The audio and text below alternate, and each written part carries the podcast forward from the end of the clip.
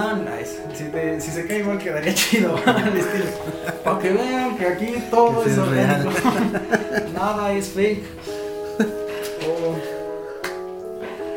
Pues vamos a darle. A darle. A ver, deja ver. Como con Jacobo Wong. San Jacobo Wong. Que es el. Es el algo para encastrarle. ¿Cómo están? Bienvenidos a su podcast favorito el día de hoy. En la primera entrevista de Dame Algo tenemos a uno de mis amigos más íntimos, a un arquitecto súper chido, a el papá de uno de los bebés más hermosos, el pastor de la iglesia, el líder espiritual más chido que he tenido, el señor David Damián. ¿Cómo está usted? ¡Wow! ¡Qué presentación, tocayo! No, pues la verdad es todo un honor estar aquí. De verdad me siento muy, muy honrado y es muy especial para mí compartir estos tiempos contigo, que me hayas escogido para tu primera entrevista y aparte con un tema que me traes vuelto loco.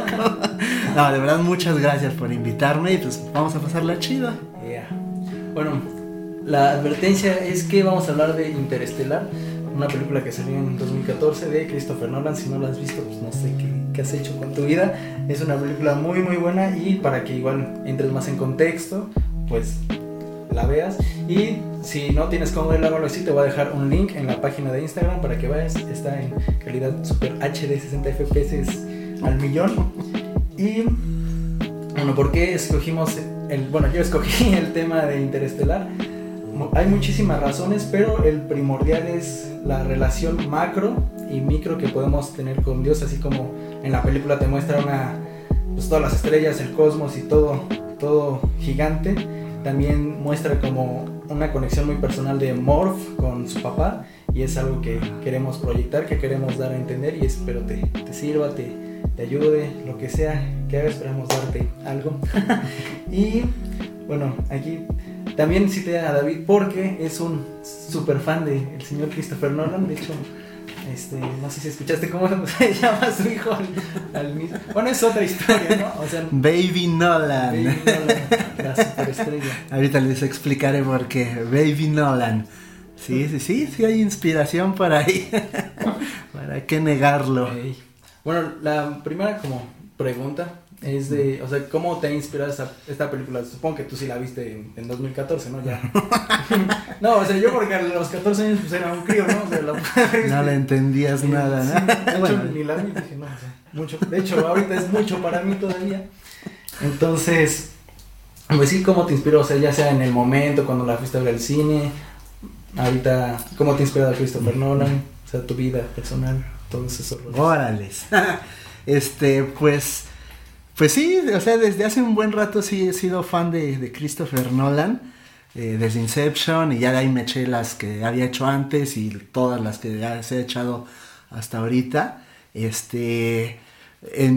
Cuando salió Interestelar, la vi en el cine con mi hermano, obviamente, y yo creo que todos los que la han visto, la primera vez no entiendes más que el 10% de todo, así de, ¿qué? Está chidísima, pero ¿qué fue esto? Y de hecho mi hermano la compró en Apple TV y la vimos como otras 8 veces, así, no. Es de una de mis favoritas, ¿no? Es de nuestras favoritas. Bueno, ya a ver si ahorita que la vimos otra vez para poder grabar este podcast, salían más cosas, sí, ¿no? Sí. Esto no lo había visto. Y en especial esta película, bueno, quiero como que primero, algo que me gusta mucho es encontrar a Dios en cualquier parte y encontrar su voz y su mensaje en cualquier lado. Yo creo que Dios sigue hablando el día de hoy. Y si tú le pones atención y si tú le buscas, vas a encontrar algo de él en cualquier lugar. Y esta película no es la excepción. La verdad que hay un buen de cosas que ya comentaste algo sobre la paternidad, sobre la magnificencia de Dios y al mismo tiempo su cercanía y su intimidad, que eso es algo que a mí siempre me ha volado la cabeza. Pero esta película... Creo que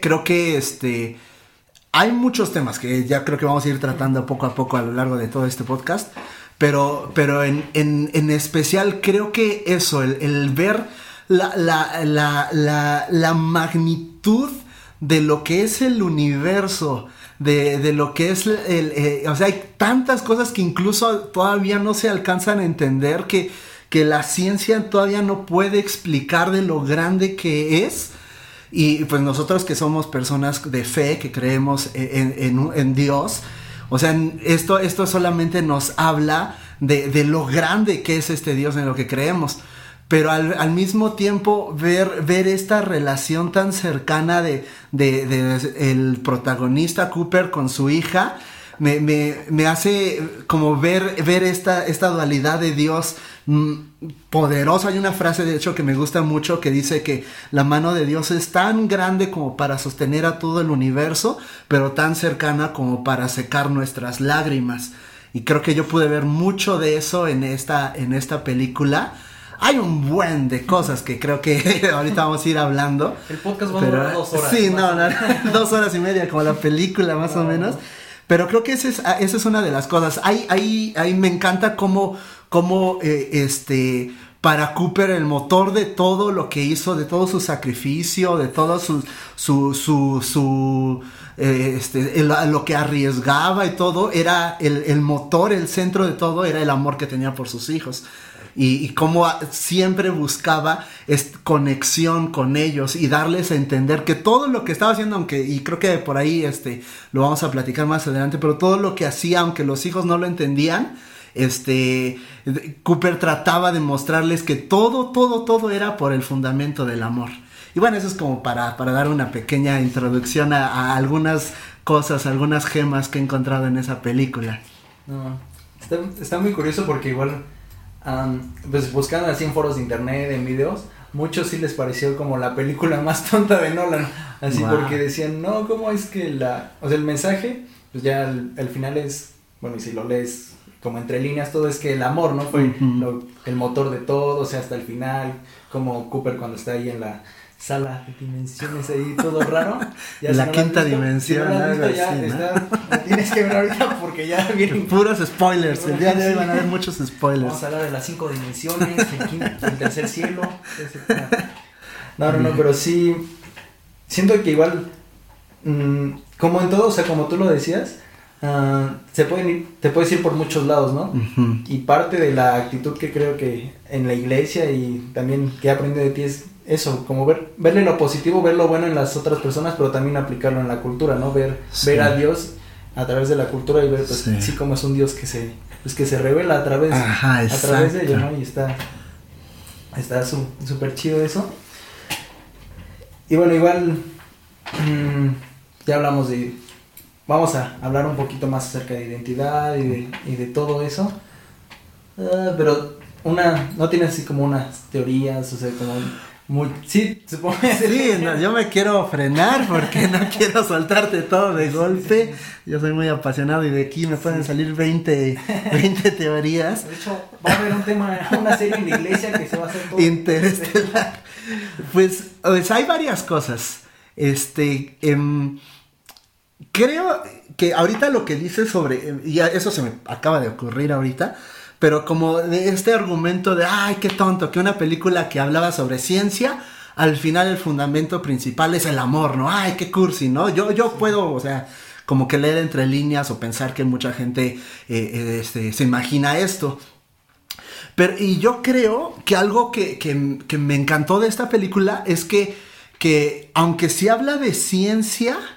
y habla de un buen de cuestiones de física, o sea, de astrofísica, que es de las cosas más complejas que pueden existir.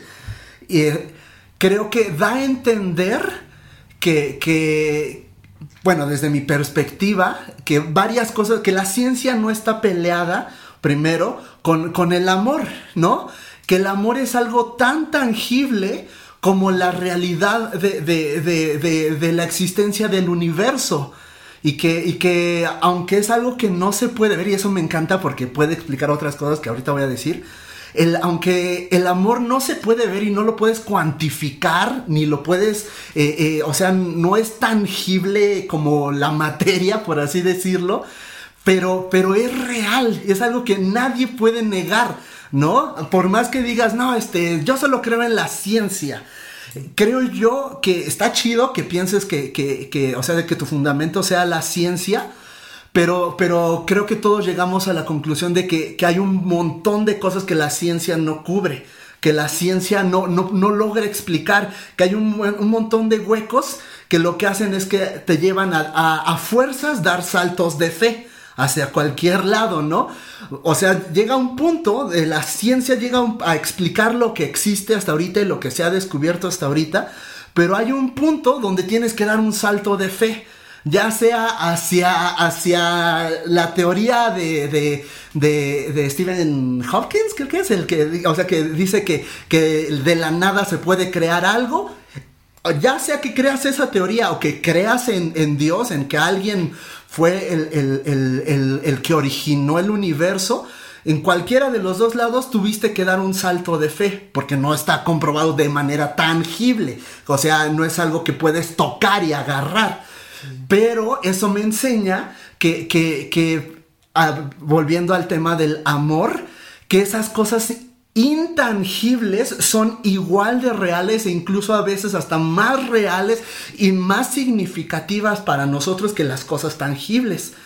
Pensando en yo te digo que me voy a explayar aquí, pero pensando en el asunto cuando lo que mencionas de cuando Cooper entra a esta quinta dimensión donde el espacio-tiempo se vuelve en algo físico, una cosa muy extraña, no me hace pensar, y se me hizo muy padre pensar en que nosotros estamos regidos, estamos, por así decirlo, enfrascados en tres dimensiones, que es algo que platica la película, que explica la película, que nosotros vivimos dentro de tres dimensiones, ¿no? Largo, ancho y profundo, por así decirlo, o como en el plano cartesiano, dos dimensiones es X y Y, tres dimensiones es X, Y y Z, que es donde vivimos, ¿no? Del mundo que nosotros conocemos. Y entonces, cuando yo veo algo que está en dos dimensiones, un círculo en dos dimensiones no es otra cosa que algo que es plano. Pero un círculo, si lo exportas a tres dimensiones, se convierte en una esfera. ¿A qué voy a llegar con esto? Que quizá Dios está en otro ámbito, es como algo que está fuera de nuestro tiempo, fuera de nuestro espacio. Él está por encima de eso y que hay cosas que para nosotros son inexplicables, cosas que para nosotros no las podemos alcanzar a percibir porque vivimos dentro de esta caja de tres dimensiones. Pero Dios, que está fuera de esta caja, sí puede explicarlas, sí puede percibirlas, sí puede verlas. Y me encantaba cómo Cooper tenía que buscar una manera por así decirlo, en la dimensión de su hija para explicar lo que él estaba viviendo desde su dimensión. No sé si me estoy explicando. Y es como, o sea, cuando agarra lo de la clave Morse y empieza a tirar libros en clave Morse, porque necesitó un lenguaje, necesitó alguna manera de decodificar el mensaje que quería darle a su hija. Y yo creo que eso es lo que Jesús hizo. Yo creo que Dios se tuvo que transportar a nuestros tres dimensiones limitadas, que fue cuando Jesús vino a la tierra y se hizo en un cuerpo real y físico, limitado a las mismas dificultades y vivencias que nosotros tenemos, para poder decodificar el mensaje que Dios desde la eternidad y desde sus 15 dimensiones, o quién sabe, o sea, desde su desde su perspectiva, que es mucho más amplia que nosotros, tratar de transmitirla a nosotros tan limitados.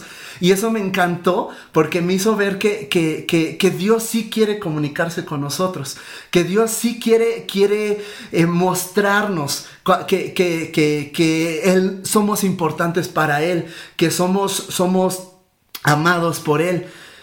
El asunto es que obviamente nosotros nunca vamos a alcanzar a entender toda la dimensión de lo que él es y de todo lo que él ve. Y creo que está chidísimo que en esta película te deja con tantas dudas, te deja creo que con más dudas que con cosas resueltas. Y eso está súper chido, porque creo que Dios habita en ese mismo misterio. Cuando piensas en Dios, obviamente vas a tener más dudas que respuestas, porque si no, no sería Dios. Si fuera comprensible, si fuera algo que pudieras cuantificar o medir, no sería Dios. Y eso se me hace chidísimo. El pensar en que Dios excede nuestras dimensiones, nuestras tres dimensiones, y la supera. Y si tan solo pudiéramos un segundo pensar en toda la grandeza de lo que Él puede ser, nuestra cabeza explotaría.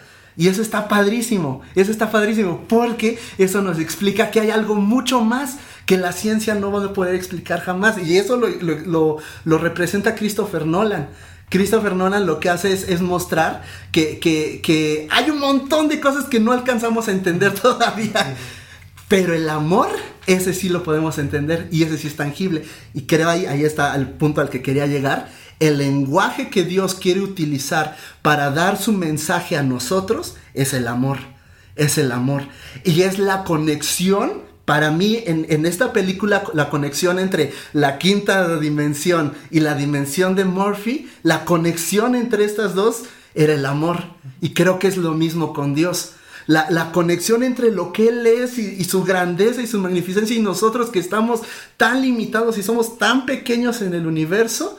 La conexión, lo que nos une a Él y a nosotros es el amor. Y bueno, espero que no me haya ahí hecho.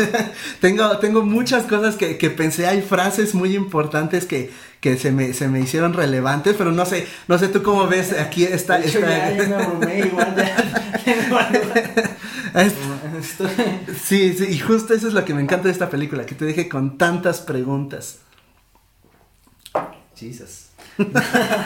No, pues sí. De hecho, sí, como que en varias ocasiones viste la entrada perfecta a lo que quería decir, pero como que no, a ver, déjame. Ahí va. Adelante. Dios. Entonces me quedé como... Pero sí, o sea, creo que ejemplificaste muy bien todo lo que voy a decir. Nada más lo voy a como resumir, o bueno, agregarle un poquito más de cosas para que nos vayamos como por esa misma línea de pensamiento, porque igual te digo, nos podemos ir tantas cosas que sacar de aquí. Entonces, bueno, ya establecimos que Cooper, bueno, refleja la imagen de un padre, ¿no? El amor de un padre. Uh-huh. Y algo como que está muy claro en la película es como Morph al principio pues no lo entendía, ¿no? Pero sí. Como detalles que me di cuenta, o sea, que al principio lo atesoraba, o sea, era, pues él dice, como una persona, era como algo muy íntimo para ella, ¿no?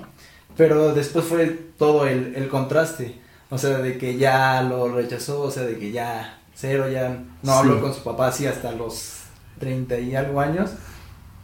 Y es algo que creo que siempre nos pasa, o sea, sí hablamos mucho de, bueno, en esta generación, ¿no? De todos somos mente abierta y así, pero incluso nuestras propias ideologías o filosofías o nuestras propias perspectivas nos nublan, o sea, nos impiden como acercarnos más a Dios, ya sea que hayamos tenido como una experiencia fea de Dios en el pasado, nos hacen así como cerrarnos completamente, ¿no? Y es así como lo que ejemplifica igual Morph, que es lo que me gusta, o sea, que ella pues no comprendía, ¿no? En su momento no comprendió y no quiso realmente comprender, aunque el doctor Brandlex le pudo explicar, o sea, ahí es donde entra la otra parte, que cuando no hacemos como de Dios nuestro centro o nuestra identidad, nuestro padre, alguien más lo va a hacer, ¿no? Una relación, amigos, incluso familia, ¿no? No hay cosas buenas que lo pueden llenar por así, bueno, que pueden ocupar el lugar, pero no llenarlo, ¿no? Exacto. Y en este caso, lo que igual me gustó es que llena la paternidad,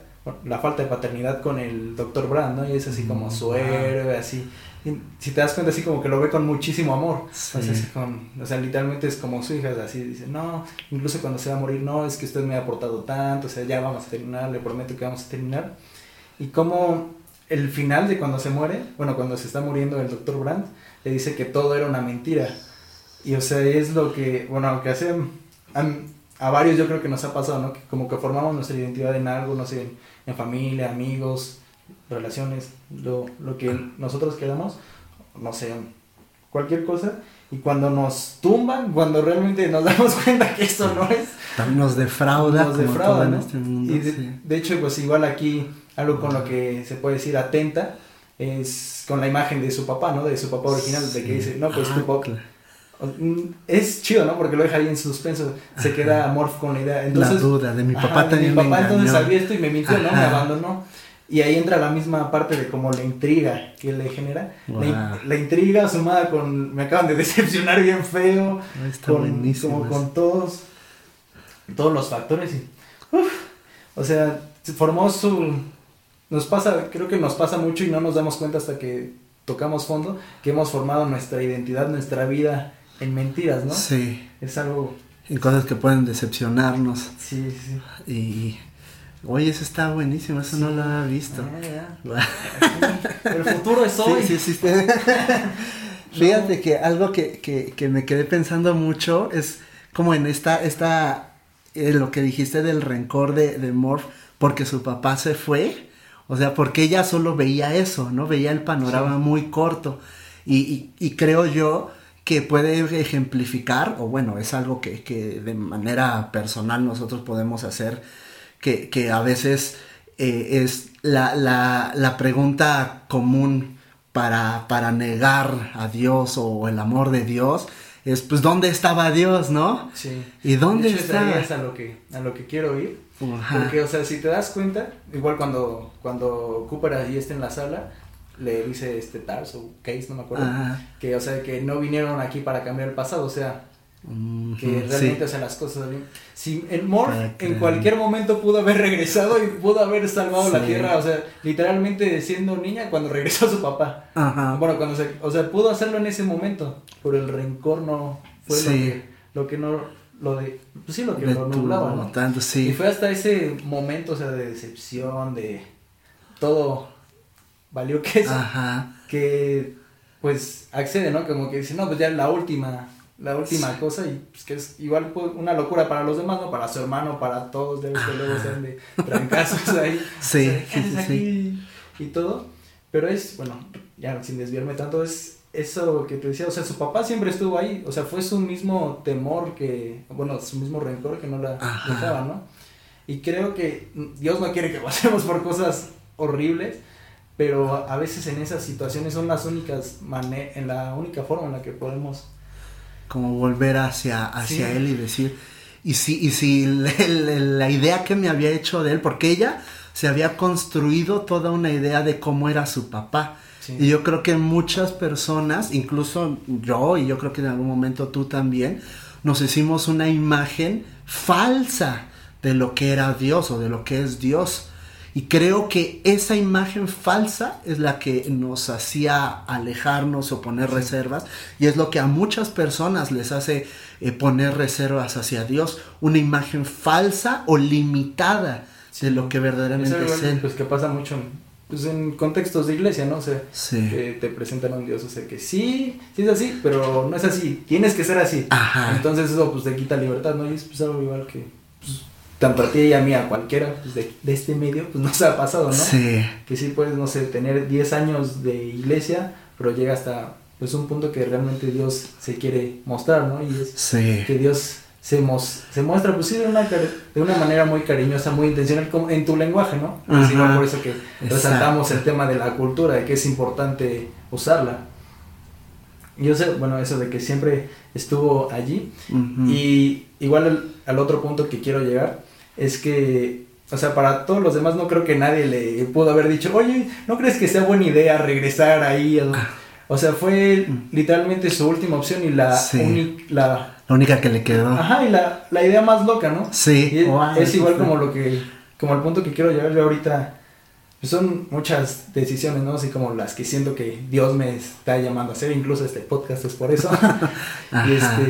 Y o sea, es como de neta, o sea, por ejemplo, conocidos, ¿no? Así, pero no, pues nada más es un pasatiempo, ¿no? Y, o sea, sí, pero, o sea, yo lo veo. Sí, no ganamos dinero de esto. Pero, o sea, como tener esta confianza que es... Yo lo llamé confianza relativa porque es una confianza que, o sea, para mí, o sea, yo la tengo, para mí es como lo máximo, bueno, yo siento que es algo que tengo que hacer y para ti, pues no. Uh-huh. Parece locura. Parece locura, sí. Ajá. Es como dice en la Biblia, ¿no? Para otros es locura. Sí. Y wow, eso está padrísimo. O sea, el momento, a lo que te refieres es cuando pues ya está como el momento más crítico y hasta la música se pone más intensa y distraen al hermano para que Murph pudiera salvar primero a la familia del hermano.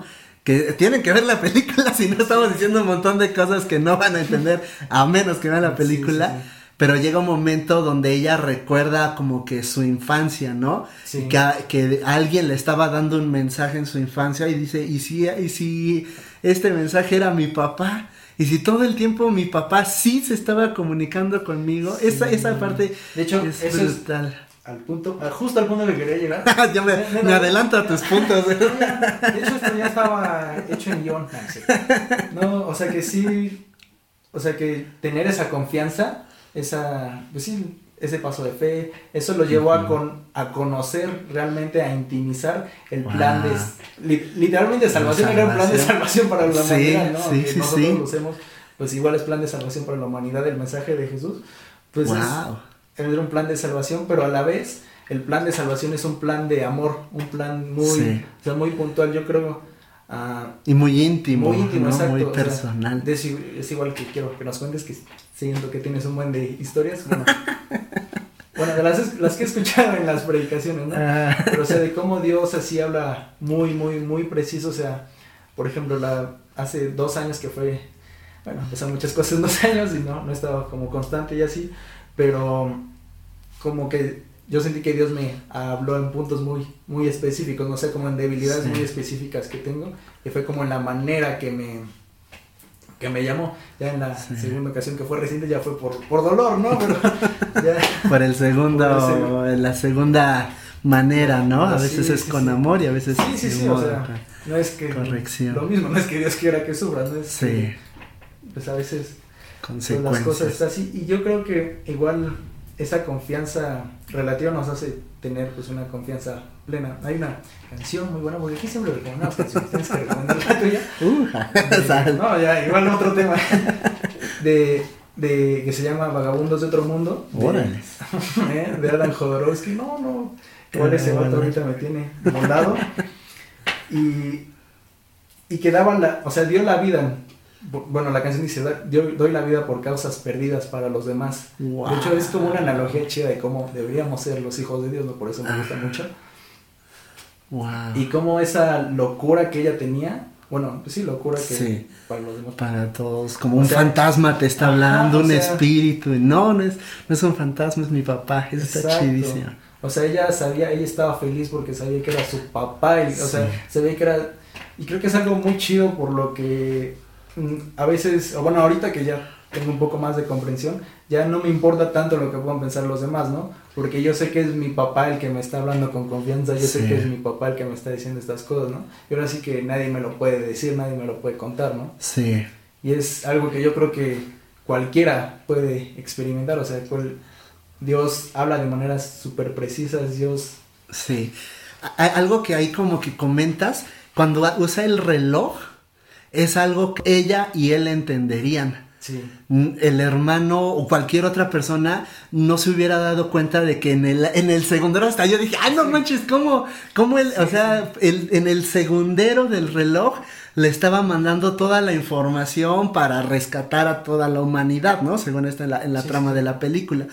Pero solo ella podía haber entendido eso, porque era algo súper íntimo entre ella y su papá. Sí, y creo que así muchas veces hay cosas que Dios nos habla que solo tú y él van a poder entender, que es algo tan íntimo y tan personal que solo que los conecta a padre y a hijo, y que es único, es solo para ti y para Dios. Y creo que esa también está súper padre.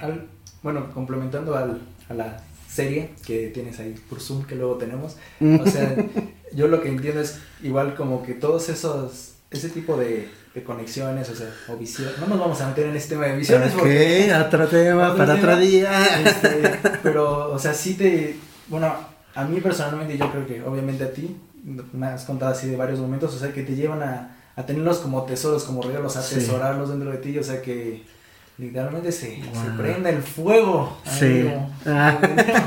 sea, sí, o sea, lo mismo que te decía, ¿no? Ya, ahora sí, nadie te lo puede decir, nadie te lo puede contar porque es algo que tú ya viviste. Como muchas veces se hace burla, ¿no? De las experiencias de campamentos o experiencias espirituales, no, es que tienes que vivir. Tienes que vivirla. O sea, sí es muy de meme, pero es cierto. La realidad, sí. Entonces, sí. Sí, sí, sí, totalmente. Creo que, fíjate que eso no lo había visto, pero pensar en que,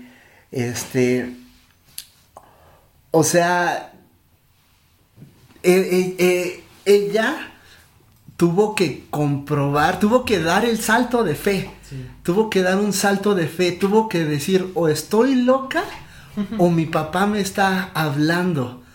Y creo yo que eso es lo que hace la diferencia entre un hijo de Dios, o bueno, eso es lo que ¿cómo trato de buscar las palabras precisas? Pero creo que eso es lo que hace toda la diferencia en la vida cristiana, o una vida con Dios, en una relación con Dios, es dar ese salto de fe, como les decía al principio.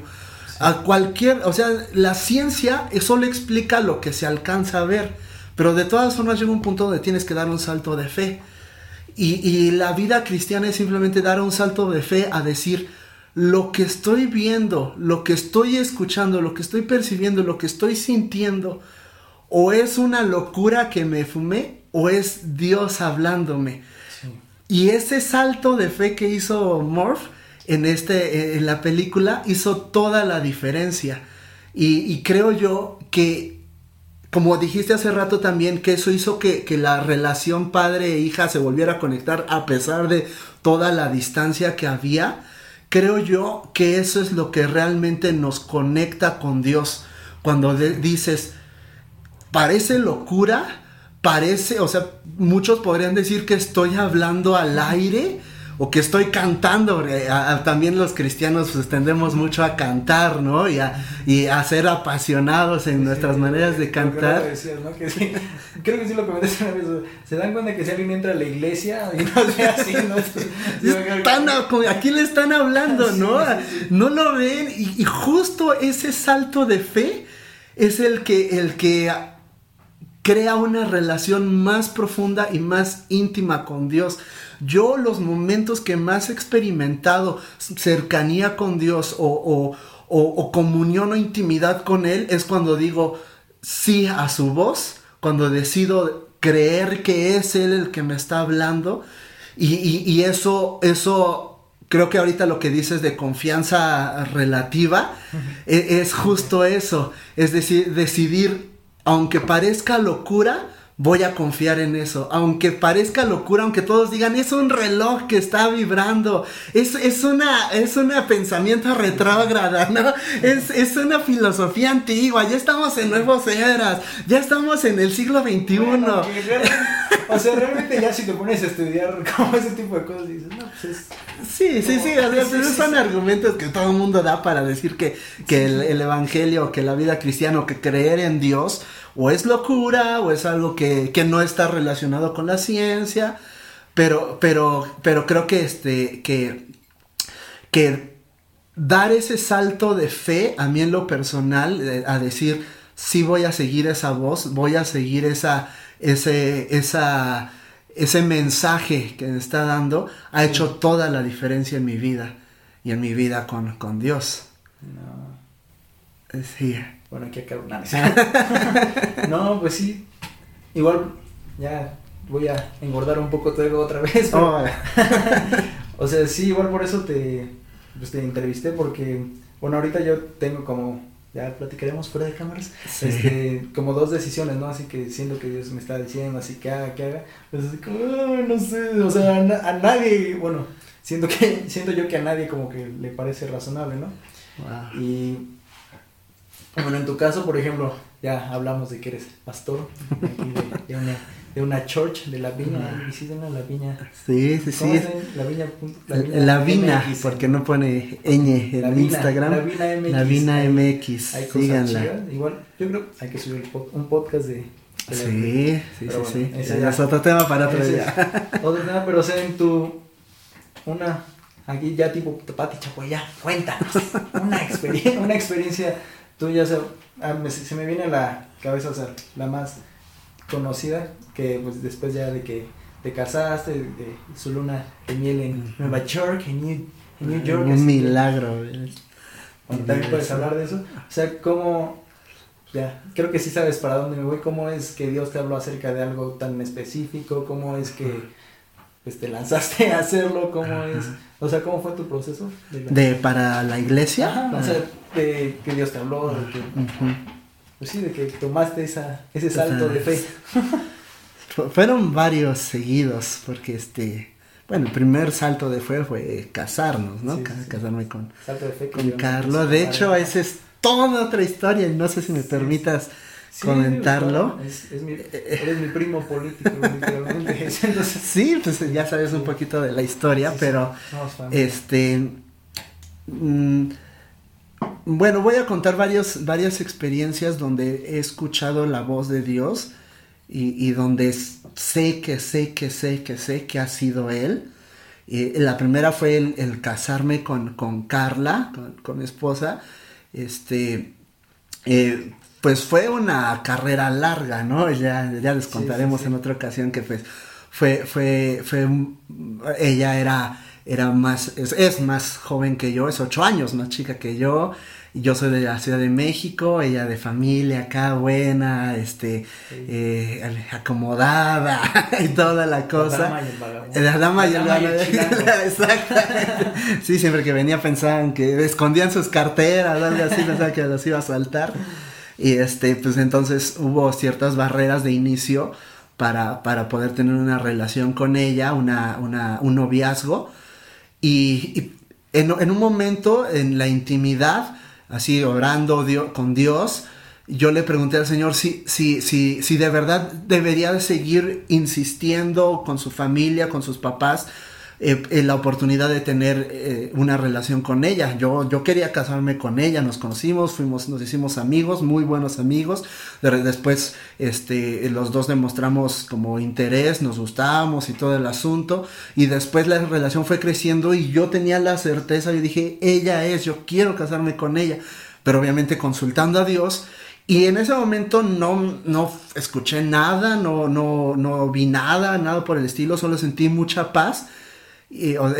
O cómo describes la paz, ¿verdad? Esas cosas intangibles, que simplemente me sentí tranquilo con seguir adelante. Sentí que Dios me daba los recursos necesarios en cuanto a ánimo, esfuerzo, porque yo era de la Ciudad de México y tenía que venir cada 8 días a Pachuca. Me venía los viernes en la noche, me iba los lunes en la madrugada otra vez a México para llegar a mi trabajo, y eso lo hice durante 2 años seguidos, cada 8 días, sin ser novios, solamente como amigos, así nos decían sus papás.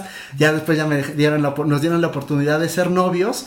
Y pero tanto mi papá como su papá tenían sus reservas en cuanto a nuestra relación, por pues, diferencias culturales, de edades, de pensamiento, de la familia principalmente. Y hubo un día, voy a contar esto, yo creo que algunos se van a sacar de onda y se van a ir para atrás, pero lo voy a contar. Llegó el día en que yo compré el anillo de compromiso de Carla, ahorré para eso, lo compré, pero pues como les digo, es la familia de Carla es un poquito más conservadora, entonces aquí el protocolo es ir y primero hablar con el papá para pedir el permiso, ¿no? Entonces yo fui con con mi suegro, con tu tío. Estamos grabando en su oficina, de hecho. Fui con él un domingo a las 7 de la mañana. Le enseñé el anillo y le dije, pues quiero ya pedirle matrimonio a Carla, a su hija. Y yo estaba ya sabía que yo estaba con el no, con el que sácate de aquí, no, estás muy chica, no, o sea que como, yo ya tenía el no así como en la mente, pero de la nada él me dice, ¿dónde van a vivir? No, pues ya tenemos aquí, ¿tienes trabajo? Sí, tengo trabajo estable y todo el asunto. Digo, sí, está bien. Y para mí, eso, o sea, ahorita para, ustedes dirán como, ábrale, qué chido. Pero para mí fue un milagro impresionante porque, pues, fue muy Alfonso. Sí, tú sabes. Sí. Ah, sí, órale. Okay, así, ¿qué? No me lo esperaba. Sí. Pero el asunto, y aquí va, es donde va lo loco y donde les digo, les dejo a los que nos están escuchando con toda la libertad de si lo creen o no, o donde dices como, o es una locura o es Dios, porque a la media hora después mi papá me manda un audio, ahí les va, agárrense, me manda un audio, y en ese audio, es un audio de su iglesia está en Cuautitlán Izcalli, que es a muchos kilómetros de aquí, tenían un pastor invitado, que era un pastor de Australia, un pastor que yo en mi vida había visto, escuchado, nada, no me acuerdo, de hecho el nombre ya me lo dijo la otra vez mi papá, pero no me acuerdo bien del nombre. Este pastor está predicando y de repente de la nada dice, se me vino a la mente un nombre. Y se para en la predicación, mi papá estaba tocando el piano, así con esos de momentos de administración y eso, el pastor dice, me viene a la mente un nombre, hasta tengo el audio, si quieren se los dejo ahí, se los paso, se me viene a la mente un nombre, y el nombre es David, obviamente le estaban traduciendo, él nada más decía, David, así, ¿no? Y de, bueno, David, pasen todos los David, pasan un chorro de David, dice, pero se me viene un apellido, David Damián, David, y todo, ahí se escuchan el audio, ¿qué? Y mi papá, ahí están hablando, porque no vamos a tener que cortar esta. No, creo que no, ahí se cortó. A ver si no es Carla. Bueno, esta se corta, ¿no? Sí. En el momento más bueno. Ah, lo mejor es que se escucha muy duro. Ah, ok, va. Está dormido Nolan, ¿no? Ajá. Sí, me imagino. Ay, creo que lo dejamos, le da naturalidad. Ajá.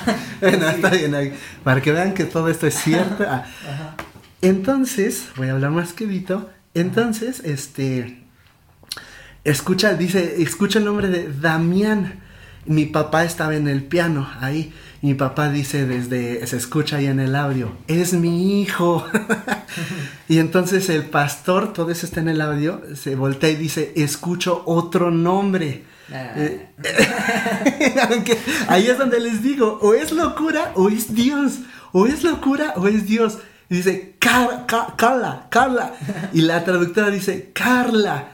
No. Y ahí, o sea, nadie sabía lo que estaba sucediendo en ese momento. Y de repente dice, y solamente tengo este mensaje, esa relación es de Dios. Y ya, ahí se quedó.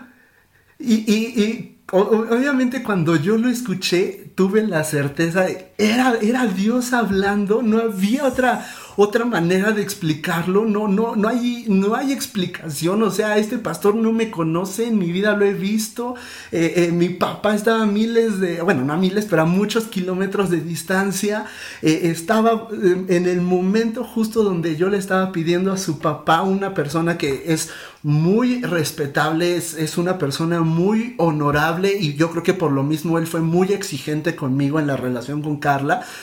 Yo creo que quiso comprobar que de verdad era un hombre que la iba a amar y la iba a cuidar. Pero justo en ese momento Dios dice, sí, esta relación es mía. ¿Tú qué dices a eso? Es donde o sea, aparte de que es algo súper específico, súper puntual, porque también mi papá tenía ciertas dudas de la relación. Entonces, este mensaje no solo fue para mí, ni para Carla, fue para mi papá, para su papá. Y fue una confirmación de que lo que se estaba sucediendo estaba siendo orquestado desde el cielo, desde su perspectiva, o sea que él estaba pendiente de eso también. Y de ahí, o sea, rápidamente, para no alargarme tanto en este testimonio, pues nos casamos, también fue una boda súper bella y de manera milagrosa tuvimos la oportunidad de irnos a Nueva York, alguien nos dio boleto y hoteles, en mi trabajo me dieron un bono, así como, órale, te damos un bono por el matrimonio, por casarte, no sabía que daban bonos por casarte, que justo era fue el dinero que gastamos en los viajes, en las comidas y todo eso ahí en Nueva York. Del dinero de la boda salió todo lo demás. El traje que usé en la boda me lo regalaron, también fue todo tan orquestado por Dios, que no, o sea, no había duda de que era él. Y ya estando en Nueva York, simplemente un día, estaba padrísimo todo, pero me abrumé al pensar de, no manches, esto es demasiado, es demasiada bendición, demasiada bondad de Dios. Sí. Y yo dentro de mí, creo que es algo que compartiste en el podcast de el pasado, de la culpabilidad, soy fan, pues de este sentimiento de autosabotaje, de no manches, no, la voy a regar, ¿en qué momento arruino todo esto, no? Y Dios habla a mi corazón. Estábamos en un lugar que es una escuela de música, se llama Juilliard. El instituto Lincoln Center, es toda una sección como una serie de construcciones de edificios que son todos destinados a enseñar arte. Ahí está el de danza, de música, de teatro y así. Es un edificio increíble. Yo soy súper fan de los arquitectos que hicieron eso, aparte me gusta mucho la música, entonces estaba en el lugar así de mis sueños, ¿no? Sí.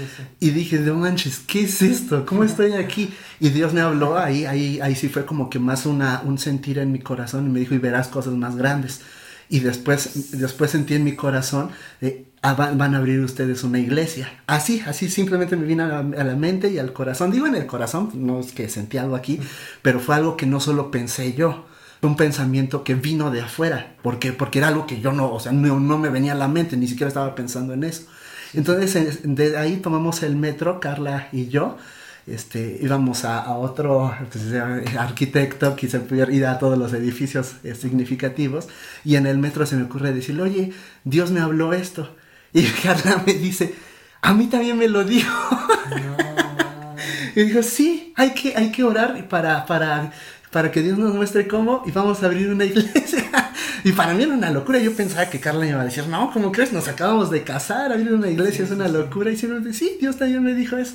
Y así fue como arrancó todo este sueño de La Viña. Ya después pensamos en el nombre, oramos y fuimos abriendo todo el asunto. Pero pues así es la voz de Dios. O sea, o puedo decir que es una locura, o puedo decir que Dios me habló y que ahora estoy experimentando el resultado de escuchar su voz, de vivir esta hermosa familia, tanto en la fe como en mi familia natural, vivir estos tiempos maravillosos con Carla, con ahora Nolan, el resultado de este amor. Y así está la casa. A ver, agárrenme porque... Impactado. Bueno, ya saben, le dejaremos aquí el nombre del pastor. Dice, cuando tengas dudas, ya saben. Ahora no me acuerdo del nombre de pastor. No. Sé que es de Australia. O sea, esos son los de Hillsong, ¿no? No, o sea, ahí son los de Hillsong. Pero Hillsong salió de Australia, de Sydney. Pero no tiene nada que ver con Hillsong, es de otro lado. Todo. No, pues creo que... Ya está buena la plática, ¿no? Entonces yo creo que si ya llegó hasta aquí, pues ya se va. Es porque les está gustando. Ya para terminar, igual me diste, aquí no me robaste la idea, no, porque así fue toda tu idea, pero para complementar y ya finalizar, y pues también porque Baby Nolan, vamos a hablar de Baby Nolan, de la estrella, claro, rockstar.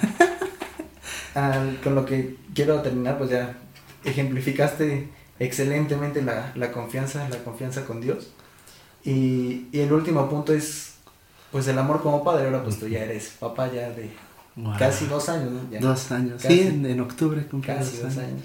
Entonces pues a diferencia de otros amores, o sea, no sé, de amor a tu familia, bueno, de amor a amigos, de una relación, igual el mensaje que da Interestelar es que el amor del padre es lo único que trasciende.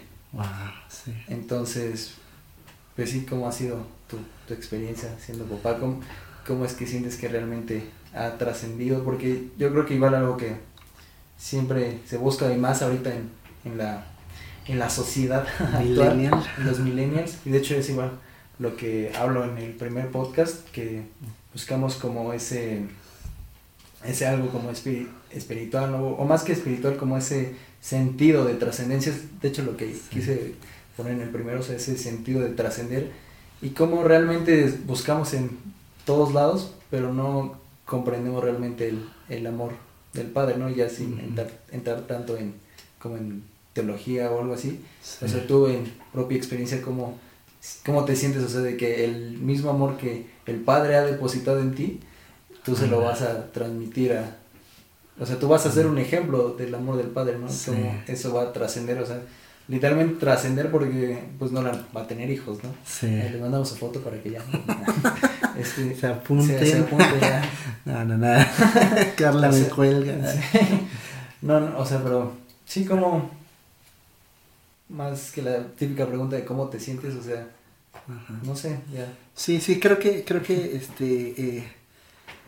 como lo dijiste hace rato también, de esta parte de que hasta que lo vives, ¿no? Que por más que te lo expliquen, es hasta que lo vives. Lo mismo sucede en la paternidad. Yo creo que muchas cosas de Dios y de su corazón para mí no las pude entender hasta que Nolan nació. Y una vez más pensando en todas esas maneras que Dios, desde su magnificencia, su grandeza, destellos que nos deja de quién es Él, de cuál es su corazón, es la paternidad.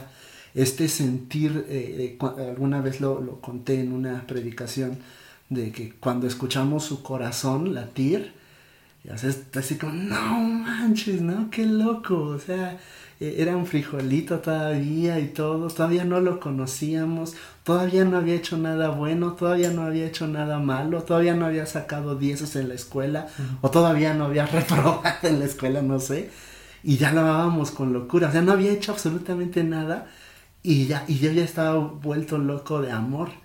Y cuando nació Nolan, mi mamá nos dijo algo muy, muy bonito y raro a la vez. Me dijo, ahora vas a aprender a amar a alguien que te hace sufrir. Y, ay, gracias, mamá. Pero o sea, cuando tienes a un hijo, pues todo el mundo ya sabe que los primeros meses no vas a dormir, ¿no? Y que vas a escuchar llantos así por horas, ¿no? Y que está bien bonito, pero ¿cómo se apaga? Pero realmente entendí este amor sacrificial, o sea, el poder que tiene ese amor, que por ejemplo en el caso de Cooper lo llevó a hacer un sacrificio tan grande. Una de las escenas más desgarradoras es cuando se están separando, cuando Cooper está llorando en su camioneta porque acá no se despidió bien ni siquiera de Murph, y se está despidiendo porque va a emprender su viaje y posiblemente no vea a sus hijos en años, y qué es lo que pasa. Pero, o sea, ahora puedo entender lo profundo que es este amor de papá, que te lleva a hacer sacrificios que en tu vida habías imaginado hacer, ¿no? Que una vez más podrían parecer locura, que podrías decir, yo en mi vida voy a desvelarme durante 8 meses seguidos. Involuntariamente. Y podría decir que hasta, o sea, obviamente no disfruté esos momentos en el sentido de, pues no está chido no dormir, pero para nada se comparan con la dicha de despertarme en las mañanas. Y lo que Carla y yo hacemos, lo primero que hacemos cuando nos despertamos es ir y correr a ver a Nolan, porque ver esa sonrisa y verlo casi siempre que abrimos la puerta de su cuarto y nos recibe con algún juguete o con algo, a veces nos la avienta y empieza a reírse y a jugar, ver esa sonrisa vale la pena 20,000 desveladas más. Y creo yo que esa es solo una pizquita que Dios me dejó, nos deja a todos los que tenemos la oportunidad de ser papás, para mostrarnos lo que Él siente por nosotros.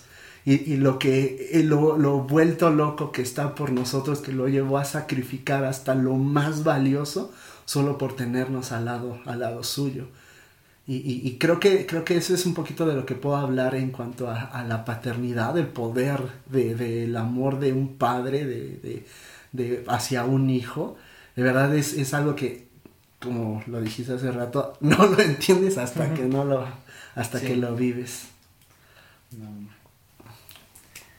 Chale. ¿Verdad? No, sí, ya tengo mucho que estudiar ahora. No, igual, ya para concluir, creo que diste el toque perfecto y, bueno, soy malo citando tal cual las palabras, pero parafraseando lo que acabas de decir, que es el corazón de Dios, que es un corazón del Padre, o sea, está como loco, por así decirlo, ¿no? Por ver a su hijo, yo creo que, bueno, por ver a sus hijos sonreír, ¿no? Es algo igual que muy bonito, ¿no? Como una ideología, o bueno, cuando se hacen predicaciones de ese tipo de, pues, Dios busca verte sonreír, no es como de siempre vas a estar feliz, ¿no? Pero Dios, o sea, yo creo que has tenido este sentimiento como papá, ¿no? Bueno, lo que acabas de decir, cuando ves a Nolan sonreír, cuando ves a Nolan estar dando feliz, es que dices, ya, lo valió todo, ¿no? Sí. Y yo creo que es, el corazón de Dios es un corazón así, loco, de hecho es igual, un poco lo que me ha transmitido igual es estar loco, ¿no? Tal vez no descansar hasta que podamos ver eso, ¿no? Hasta que podamos ver hijos pródigos regresando. Sí. Supongo que sí conoces la historia del hijo pródigo, si no, búscala, si también haremos un podcast de ella. Estaría muy bien, estaría muy padre hablar sobre el hijo pródigo, sobre toda la historia. Como una canción que ahorita está muy top entre cristianos, bueno, aunque sean de nosotros, que se llama Revival's in the Air, el avivamiento está en el aire, no sé cómo se va a traducir en español, pero Melissa Helser, no sé si has visto el video en el que ella explica qué significa, y bueno, ella cuenta la historia de su hermano, de hecho, supongo que debe estar, lo voy a poner ahí, bueno. Que avivamiento es eso, avivamiento significa hijos pródigos regresando, hijos pródigos volviendo, reconociendo, quitándonos todos nuestros paradigmas, quitándonos todo para poder experimentar lo que Dios siente cuando Él nos ve sonreír, o sea, ese gozo mutuo. Sí. Y también aquí somos fans de los Helser, entonces igual una canción de Jonathan David Helser, que en todo este proceso, y de hecho igual no sé si fue como parte de la idea de todo esto, Cooper ahí, sí, no sé si te das cuenta, ¿no? Que de por sí de siempre ha estado como intranquilo, ¿no? No se quiere ir, está intranquilo con su hija, con su futuro, pero si te das cuenta al final, o sea, él sigue intranquilo, bueno, ya después de que Morph, pues ya pasa mejor vida y todo, spoiler, al final, o sea, él va a buscar a Amelia, ¿sí? Bueno, la doctora Brandt. Sí. Vale. O sea, eso igual refleja un corazón, no es su hija obviamente, ¿no? Igual es más relación amorosa, ¿no? Sí. Pero es así un corazón que nunca para, que siempre está buscando, que siempre está viendo maneras, que siempre está yendo o sea, literalmente corriendo, o sea, cuando se enteró Cooper de eso, bueno, cuando su hija le dijo, bueno, ya está todo aquí, o sea, tienes que seguir. Sí. Y es algo igual una actitud de Cooper, ¿no? Que siempre, o sea, de hecho hasta cuando está piloteando y todo, o sea, está al tiro, ¿no? Está... Sí. Y también, bueno, ya citando la canción de los Helser, que se llama Abba, habla igual acerca de eso, ¿no? Hitazo. Esa canción tienen que escucharla. Abba, para los que no saben, sí, es una traducción del hebreo, me parece, arameo, que significa papi, papito, ¿no? Y la Biblia nos da el permiso de llamar así a Dios, por eso esa canción, ya nos compartimos. No, está excelente. Y pues sí, con una de las partes, pues, relacionándolo igual con lo de los hijos pródigos, la canción dice, tú viniste corriendo a mi camino pródigo, tú venías corriendo con los brazos abiertos, o sea, y yo creo que pues con eso finalizamos... ¡Ay! Batería. Ya, lo tenía que arruinar la batería. Pues sí, que Dios está con los brazos abiertos, que Dios está esperando solo a que escuches, a que... así como... A que confíes. A que digas, sí quiero creerte, sí quiero aceptar. A veces pasa mucho ya cuando estás del otro lado, por así decirlo, que pues te das cuenta, ¿no? Que siempre estuvo allí, como en el caso de Morph, o sea, wow, en cualquier momento pudo haber ido. Sí. Y es igual algo de lo que hablan el hijo pródigo, ¿no? En cualquier, del otro hermano, que en cualquier momento podemos... Es accesible en cualquier momento. Exacto. Sí, él siempre se intentó comunicar y Dios siempre se está comunicando, ¿no? Nosotros tenemos que dar este salto y decir, sí confío, aunque parezca loco, aunque parezca raro, pero quiero confiar. Sí. Es bueno, está padrísimo, creo que terminó muy bien. Escúchenla. Este podcast me gustó bastante. Una canción de los Helser Plus. Muy buena, muy buena. Pues sí. Pues ya, eso es todo. Esperamos haberte dado algo porque tengo que finalizar con mi catchphrase. Si no, esto no finaliza bien. De hecho, hasta luego los edito y decir, no dije la frase. Pero ya, muchísimas gracias por escuchar. Aquí vamos a estar siempre. Yo creo que van a venir cosas más chidas. De hecho, una de las cosas locas que tengo, de las que Dios me ha hablado, supongo que vienen después de este podcast. Entonces... pues ya, wow, aquí estamos dándole duro. Dando algo. Que esté muy bien. Gracias a todos. Pues muchas gracias por invitarme, pues de verdad me siento muy honrado. Espero que lo escuchen y que se lleven este mensaje, que todo lo que estuvimos hablando pues resuene en su mente y en su corazón, y pues que puedan correr a esos brazos, a ese papá que está loco por encontrarse con nosotros. Sí. Y pues yo creo que con eso me despido. Pues ya. ¿Cómo se termina? No sé. Bye, adiós a todos.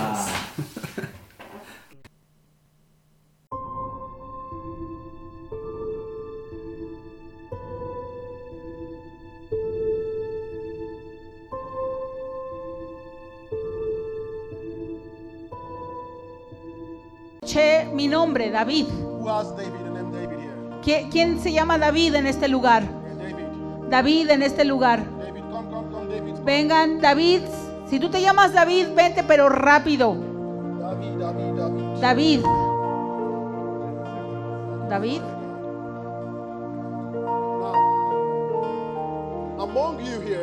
Entre ustedes hay una unción sobre sus vidas. ¿Quién se llama Damián?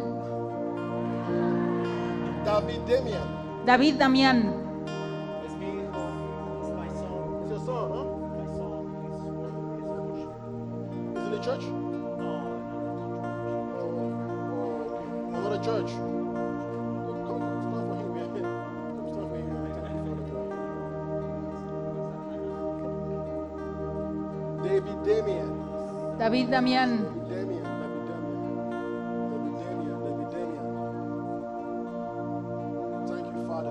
Gracias, Padre. Hay una relación que David tiene y es de Dios, que va a bendecir tu vida. Yo veo el nombre de Carla.